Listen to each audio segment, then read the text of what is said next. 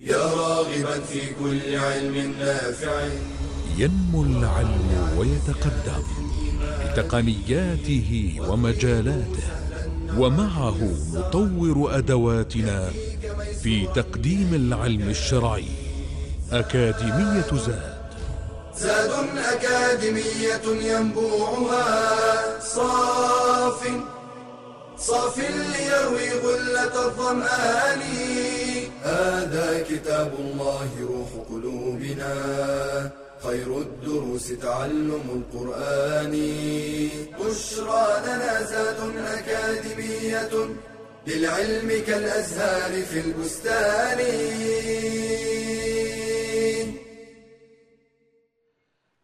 إن الحمد لله نحمده ونستعينه ونعوذ بالله من شرور أنفسنا ومن سيئات أعمالنا.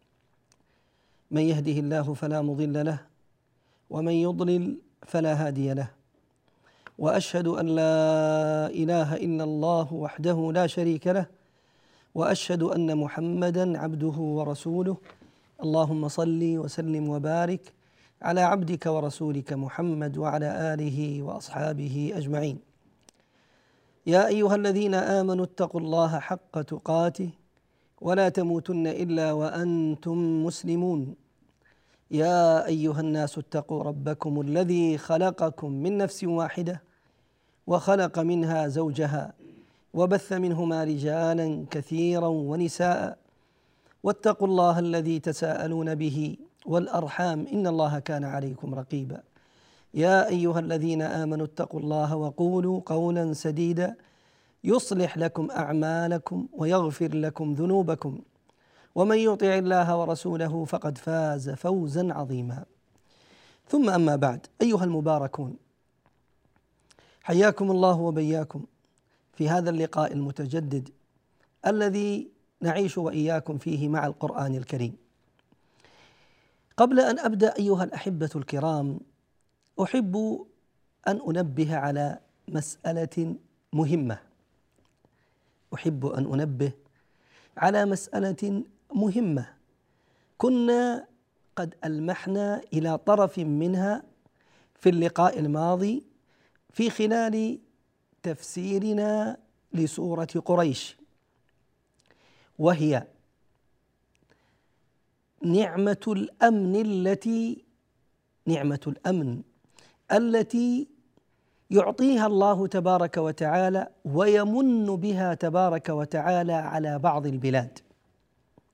نعمة الأمن التي يمتن الله تبارك وتعالى بها على عباده حيث كانوا والتي تكون أحيانا سلبها سلبها عقوبة يعاقب الله تبارك وتعالى بها من شاء من عباده. وضرب الله مثلا قرية كانت آمنة كانت آمنة مطمئنة يأتيها رزقها رغدا من كل مكان. فكفرت بأنعم الله فأذاقها الله لباس الجوع والخوف. فأذاقها الله لباس الجوع والخوف بما كانوا يصنعون أي بسبب ما كانوا يصنعون. أيها الكرام إذا حبى الله تبارك وتعالى مجتمع من المجتمعات دولة من الدول نعمة الأمن فإن الواجب على كل أفرادها حكاما ومحكومين أن يسعوا لاستمرار هذه النعمة ولبقائها ولوجودها ولعدم سلبها لأنها قد تسلب كما سمعتم. حكاما بسيرهم على المنهج الصحيح الذي أمرهم الله تبارك وتعالى أن يسيروا عليه وبه في الرعيه التي استرعاهم الله تبارك وتعالى عليها. فمتى سار فمتى سار ولاة الأمر بما يأمر الله تبارك وتعالى به؟ وابتعدوا عما ينهى الله تبارك وتعالى عنه؟ كان ذلك من أعظم أسباب حفظ الأمن في المجتمعات. وكذلك الرعية وكذلك الرعية عليهم دائما أن يتذكروا فضل هذه النعمة أن يتذكروا فضل هذه النعمة. وأعظم أعظم ما يجعلهم متذكرين لعظيم هذه المنة أن ينظروا لمن فقدوا أو سلبوا هذه النعمة نعمة الأمن. كيف لم يستقر لهم قرار ولم يهدأ لهم بال؟ لا عباد يستطيعون أن يعبدوا الله عز وجل كما أراد، كيف يستطيع أن يعبد الله حق عبادته وهو يسمع القصف المتواصل 24 ساعة؟ كيف يستطيع أن يعبد الله حق عبادته وهو لا يأمن حتى إن خرج إلى جمعة أو جماعة على نفسه ناهيك عن زو على على على زوجته أو على أو على أبنائه؟ لا أقول عبادة الله فحسب بل حتى إيجاده للقمة الطعام التي يريد أن يأتي بها أن يحصل عليها لجلبها لزوجته ولأبنائه ولمن استرعاه الله تبارك وتعالى عليه. إن نعمة الأمن يا عباد الله مفتاح مفتاح كل نعمة بإذن الله تبارك وتعالى بعدها. فإذا وجدت سيأتي بإذن الله عز وجل الخير تباعا. فإن لم توجد فإن لم توجد فإن الشبع أو ما شابه ذلك من النعم غالبا ستسلب بعد سلب ذلك المجتمع إياها. فلنحافظ وأن يصبر العبد وإذا وجدت فليحمد الله تبارك وتعالى فليكن فليكن لبنة بناء واستمرار لها وإياه أن يكون معول هدم عياذا بالله لمثل هذه النعمة العظيمة. أما لقاؤنا أيها الأحبة الكرام في هذه اللحظات فسيكون أيضا مع سورة من سور قصار المفصل وحديثنا عن سورة الماعون حديثنا عن سورة الماعون وتسمى بسورة أيضا أرأيت وتسمى بسورة الذي يكذب بالدين لها عدة مسميات. هذه السورة هل هي مكية أو مدنية؟ من أهل التفسير من قال أنها مكية. بالإطلاق كامل السورة كل آياتها الموجودة. ومنهم من قال هي مدنية خالصة كل آياتها الموجودة. ومنهم من قال بعض هذه السورة مكي وبعض هذه السورة مدني وهذا واقع موجود. يعني هذا موجود في كتاب الله تبارك وتعالى في كذا موضع من كتاب الله عز وجل. ومنه هذه السورة التي بين أيدينا. فإن سياق الآيات يشعر بأن مقدمة هذه السورة مكي. من قوله تبارك وتعالى أرأيت الذي يكذب بالدين؟ فذلك الذي يدع اليتيم ولا يحض على طعام المسكين. إلى هنا واضح من السياق كما سنبين إن شاء الله تعالى في بيان معنى هذه الآيات أنها مكية أنها مكية. وأما من قوله تبارك وتعالى فويل للمصلين فويل للمصلين إلى آخر السورة فإن الأظهر والله أعلم أنها نزلت في المدينة. انها نزلت في المدينة لأنها تتحدث عن المنافقين لأنها تتحدث عن المنافقين كما سنبينه بإذن الله تبارك وعز وجل. عدد آيات هذه السورة سبع آيات. عدد آيات هذه السورة سبع آيات في المشهور وعدد كلماتها خمس وعشرون كلمة وأما عدد حروفها فمئة وخمس وعشرون حرفا. عدد حروفها مئة وخمسة وعشرين حرف. ولنا إن شاء الله تعالى أيضا حديث بعد الفاصل. بشرى لنا زاد أكاديمية للعلم كالأزهار في البستان.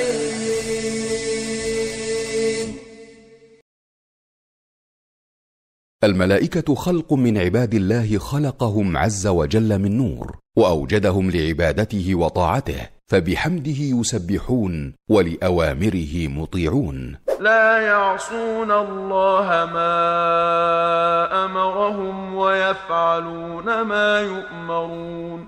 وهم خلق كثير لا يعلم عددهم إلا الله تعالى والإيمان بالملائكة أصل من أصول الاعتقاد. لا يتم الإيمان إلا به وهو يتضمن أربعة أمور. هي الإقرار الجازم بوجودهم وأنهم خلق من خلق الله مسخرون. الإيمان بأسماء من ثبت اسمه منهم كجبريل وميكائيل وإسرافيل وغيرهم عليهم السلام.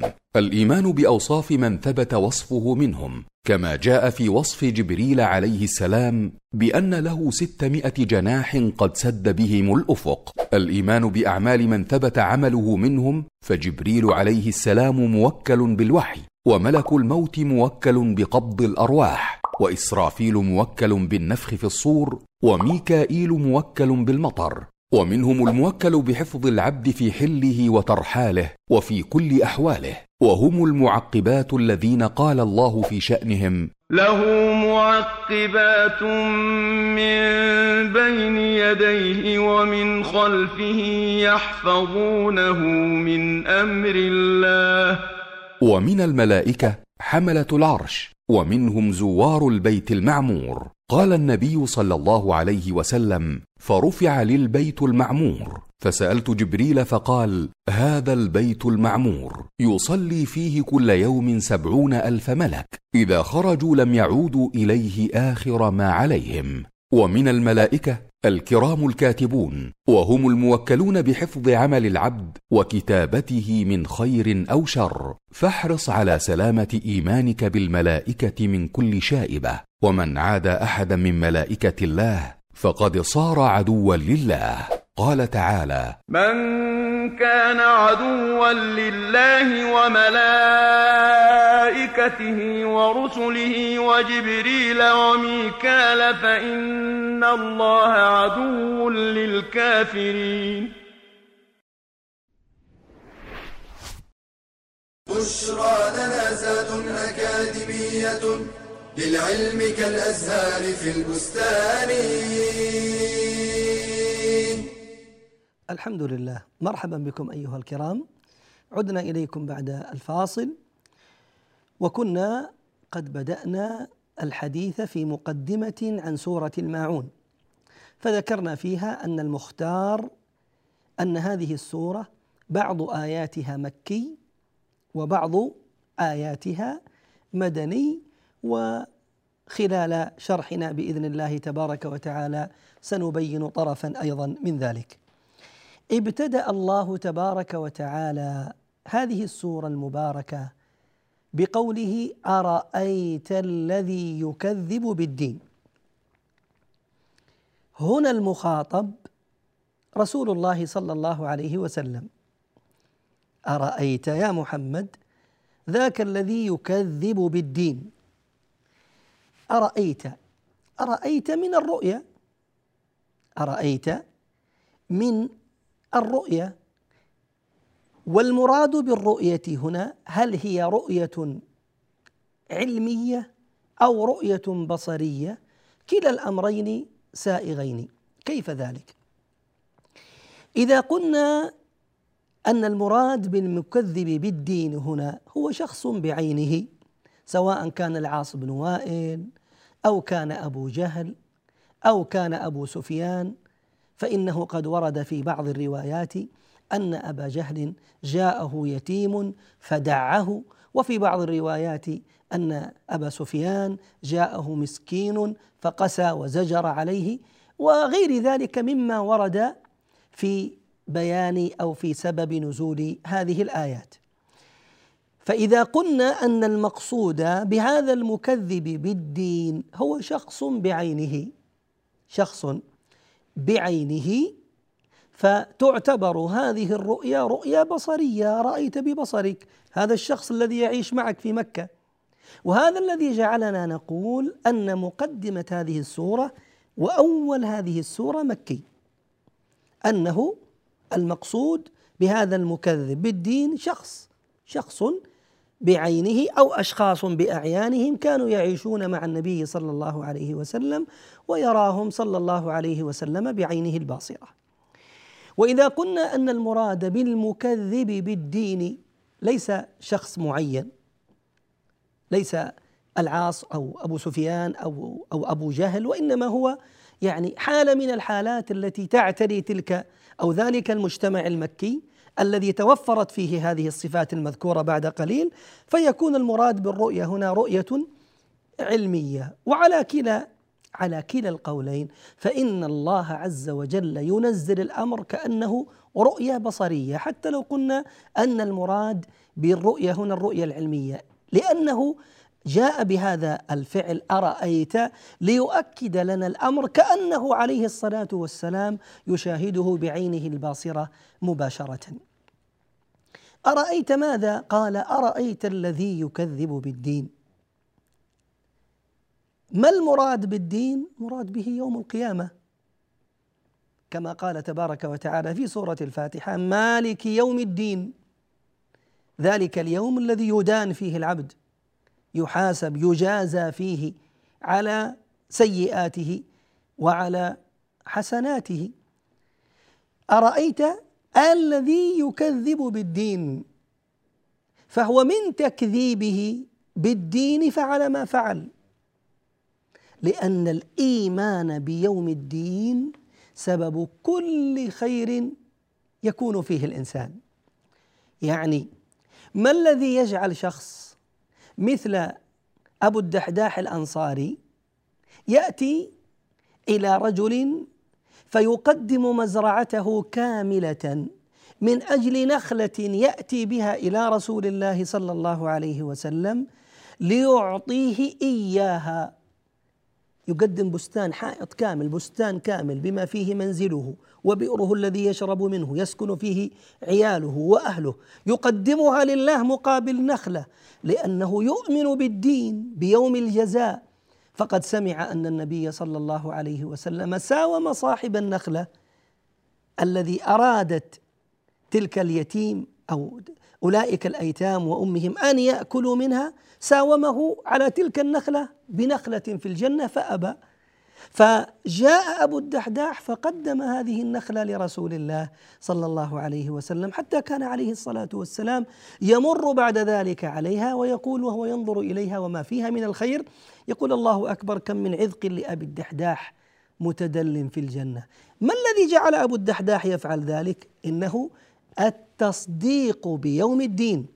ما الذي يجعل رجل رجل مثل عثمان رضي الله عنه وأرضاه تأتي إليه قافلة يعني تقدر تقدر بمئات آه، النياق والإبل محملة بأنواع التجارات في زمن قحط ومجاعة. فيأتي إليه التجار من كل مكان فيضاعفون له يضاعفون له الربح. الدينار بدينار الدينار باثنين الدينار بثلاثة وهو في كل مرة يرفض. ويقول هناك من أعطاني بالدينار عشرة. فيقولون نحن تجار المدينة لا تجار غيرنا من ذاك الذي أعطاك؟ قال الله عز وجل. فقد أعطاني بالحسنة عشرة أمثالها. هي لفقراء المسلمين في سبيل الله. ما الذي يجعله يفعل ذلك؟ إنه الإيمان بيوم الدين. الإيمان بيوم الدين بيوم القيامة. أن العبد سيحاسب ويدان فإن فعل خيرا فإلى خير وإن فعل غير ذلك فالأخرى عياذا بالله. العكس كذلك. ما الذي يجعل عياذا بالله؟ ذاك البخيل يبخل بماله في أوجه الخير والبر. ما الذي يجعل ذلك المنافق يضمر في صدره الكفر والخبث وعياذا بالله الحنق والعداء الشديد لله ولرسوله ولأوليائه والمؤمنين؟ إنه التكذيب بيوم الدين. فالإيمان بيوم الدين مفتاح كل خير. والتكذيب بيوم الدين مفتاح كل شر. ولهذا يا عباد الله من الواجب علينا نحن كدعاة إلى الله كخطباء مساجد جوامع كدعاة كطلبة علم كآباء كمربين على الجميع واجب عظيم في بيان وغرس الإيمان باليوم الآخر في نفوس الناس. كلما قوي إيمان الناس باليوم الآخر كلما بصر الناس باليوم الآخر كلما زاد المتحدثين الحديث عن الإيمان باليوم الآخر فوقر ذلك في قلوب الناس. كلما كان ذلك مفتاحهم لكل خير بإذن الله عز وجل. كلما كان ذلك مفتاحهم لكل خير. لذلك انظر الآن إلى هذه السورة. هذا البلاء القادم هذه الصفات الذميمة التي سيذكرها الله تبارك وتعالى عن هذا المكذب بيوم الدين كان من أعظم أسباب الوقوع فيها تكذيبه بيوم الدين. اذا أرأيت يا محمد الذي يكذب بالدين؟ ربي ما هي صفات هذا المكذب بالدين؟ قال فذلك الذي يدع اليتيم. لاحظ. هذا المكذب بيوم الدين يدع اليتيم الدع هو الدفع بشدة. يدفعه دفعا شديدا عياذا بالله. واليتيم هو من فقد والده وهو دون الحلم إذ لا يتم بعد بلوغ. فكل من فقد والده ذكرا كان أو أنثى من بني آدم كل من فقد والده من بني آدم ذكرا كان أو أنثى وهو لم يبلغ الحلم فيسمى يتيم. هذا اليتيم جاءت هذه الشريعة المباركة بالحث على العناية به ورعايته نفسيا معنويا وماديا. أما نفسيا فباقامه الوصي أو الولي عليه. يحاول أن يجلب له كل خير وأن يدفع عنه كل شر. تأتي الشريعة المباركة فتجعل تلك المسحة التي يمسحها المؤمن على رأس اليتيم طريقا إلى أن يلين قلب الماسح هو ذاك الذي يمسح. وله بكل شعرة من شعرات ذلك اليتيم حسنة. ثم انظر إلى تلك الرسالة التي يوجهها هذا الماسح على رأس اليتيم الرسالة التي ينقلها إليه من الحب والعطف والحنان وللحديث بقية إن شاء الله بعد الفاصل. بشرى لنا أكاديمية للعلم كالأزهار في البستان.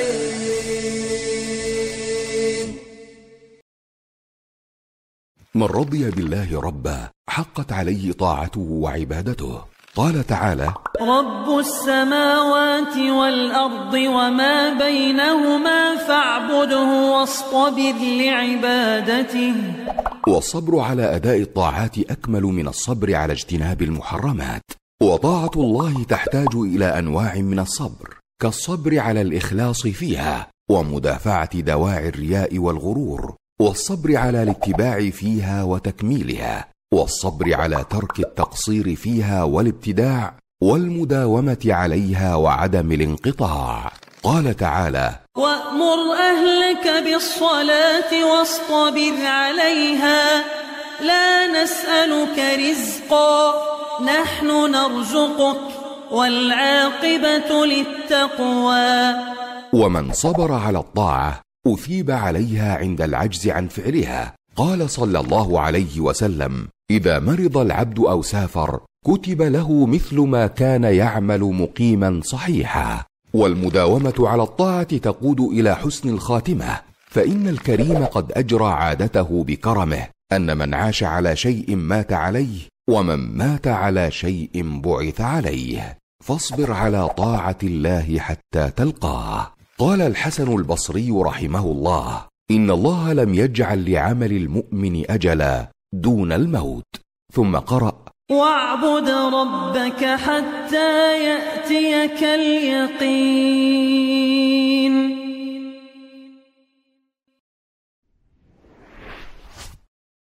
بشرى لنا زاد أكاديمية. للعلم كالأزهار في البستان. الحمد لله. مرحبا بكم أيها الكرام. عدنا إليكم بعد الفاصل وكنا قد بدأنا الحديث عن عناية الشريعة باليتيم.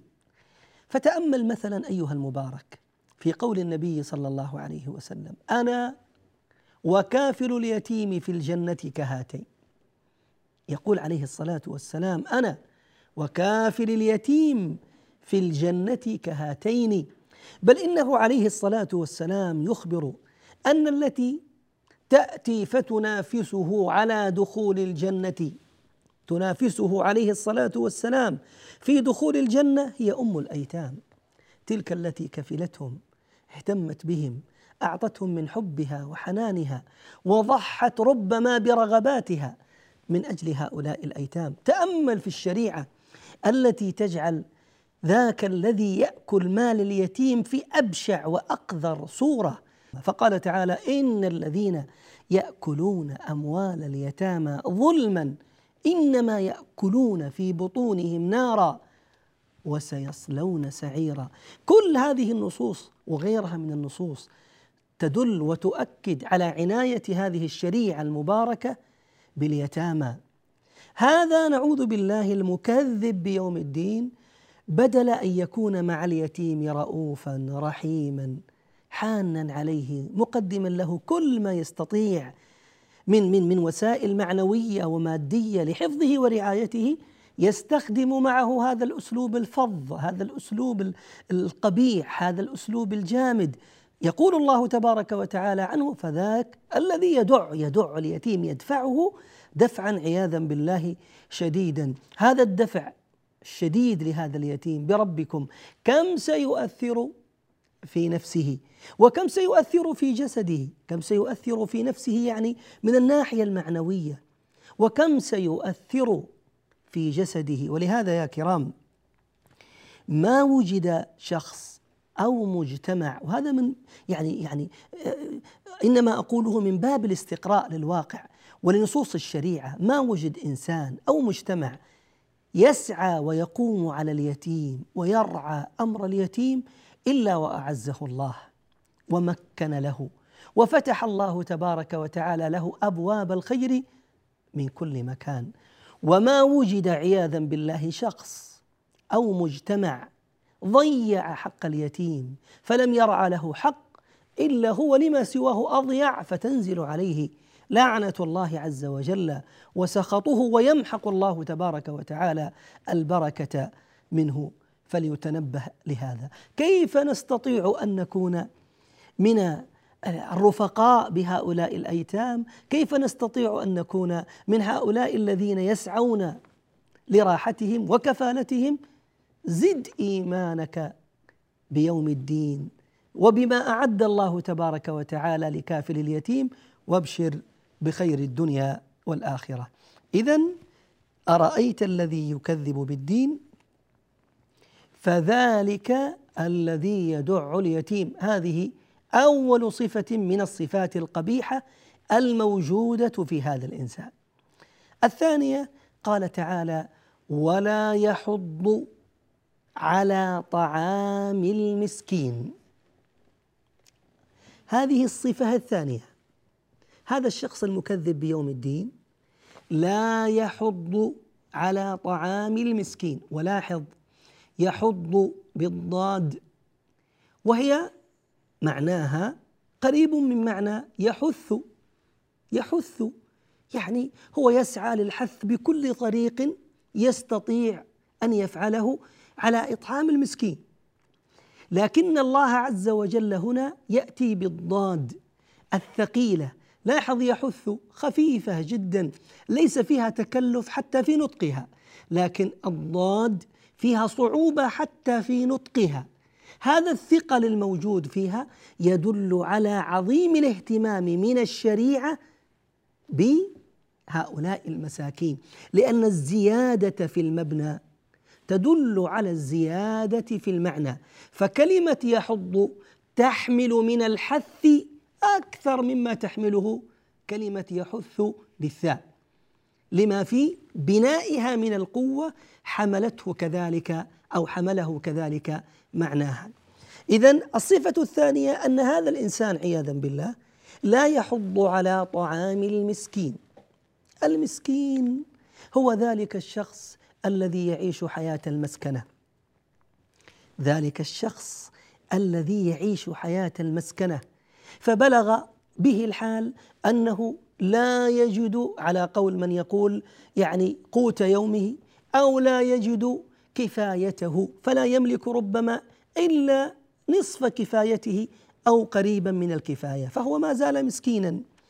هذا المسكين جاءت الشريعة الإسلامية بالحث على الاهتمام به ورعايته ومن ذلك أن الله عز وجل قد جعل له حقا في الزكاة فهم أول الأصناف الثمانية حقا في الزكاة إنما الصدقات للفقراء والمساكين.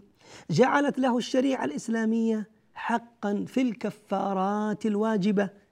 فجعلت له مثلا ذاك الذي عليه كفارة يمين جعل الله عز وجل سبيل إخراجها سواء أكانت طعاما أو كانت لباسا لهؤلاء المساكين رجالا كانوا أو نساء.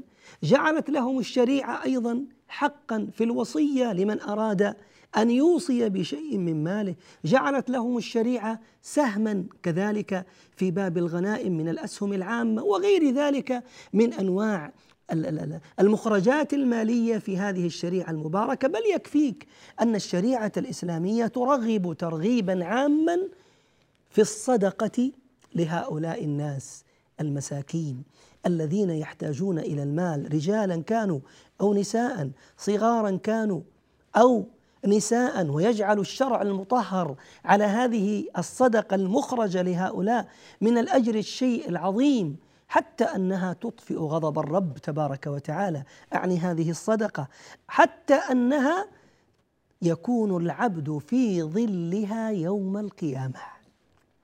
يكون العبد في ظل صدقته يوم القيامة حتى أنها أي هذه الصدقة طريقا لشفائه أو شفاء مريضه. داووا مرضاكم بالصدقات فهي باب خير عظيم. لو أخذنا نتحدث عن فضائلها لما كفانا المقام لكن الشريعة عموما جاءت بالحث عليها. هذا المكذب بالدين هو من أولئك الذين منعوا فلم يخرجوا شيئا لهؤلاء المساكين وزاد الأمر سوءا وزادت الطين بلة بأنه كذلك لا يحض على إطعام المساكين. فهو عياذا بالله غير فاعل لذلك وهو ثانيا غير منافس ومسارع ومسابق في هذا الباب العظيم. وسبب ذلك هو ما ذكرناه انفا. من تكذيبه بيوم الدين. إذ لو زاد الإيمان باليوم الآخر في قلبه وما أعد الله تبارك وتعالى للمنفقين عنده في الدنيا وفي الآخرة. في الدنيا وفي الآخرة بل في الدنيا قبل الآخرة. النبي عليه الصلاة والسلام يقول ثلاث أقسم عليهن ومنها ومنها ما نقص مال من صدقة بل يزيد بل يزيد. والاستقراء للواقع يثبت هذا تماما أن الله عز وجل يخلف على أولئك المنافقين على أولئك عفوا المنفقين في الدنيا قبل الآخرة في الدنيا قبل الآخرة. فأما من أعطى واتقى وصدق بالحسنى فسنيسره لليسرى. أما الآخر عياذا بالله المكذب بالدين الذي حتى لا يحض على طعام المسكين وأما من بخل واستغنى وكذب بالحسنى فسنيسره للعسرى فسينال عسر الدنيا وسينال عياذا بالله عسر الآخرة. إذا تأمل يا رعاك الله كيف أن هذه الشريعة المباركة تجعل التكذيب بيوم الدين أساسا في فعل كل قبيح بعده. ثم تأمل يا رعاك الله كيف أن الشريعة الإسلامية تجعل بل وتذكر وتؤكد تؤكد على أن المكذبين بالدين هذه من صفاتهم. لم يذكر الله عز وجل صفات للمكذبين بالدين صفات عقدية بل جعل صفات عملية وهذه الصفات صفتين صفات متعدية لغيرهم. وإنما أراد الله بذلك التنفير من هاتين الصفتين. وأراد الله عز وجل أن يبين لي ولك أن دينه سواء في جانب العقائد أو في جانب المعاملات هو شيء واحد نأخذه اخذا كاملا. فخذ دين الله تبارك وتعالى عقائد ومعاملات تسلم وتنجح. أراد الله عز وجل أن يبين لنا عظيم العمل عظيم العمل للجانب الآخر. فإن الخلق عيال الله وأحب الناس إلى الله أنفعهم لعياله سواء كانوا يتامى أو مساكين. وفقنا الله وإياكم لكل خير وجعلنا وإياكم مباركين حيثما كنا. وصل اللهم على سيدنا محمد وعلى آله ليوم إلى يوم الدين. والحمد لله رب العالمين. يا راغبا في كل علم نافع.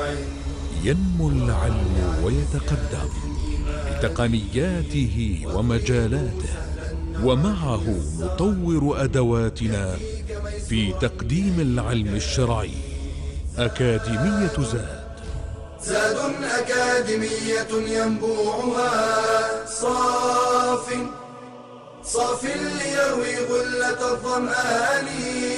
هذا كتاب الله روح قلوبنا. خير الدروس تعلم القرآن.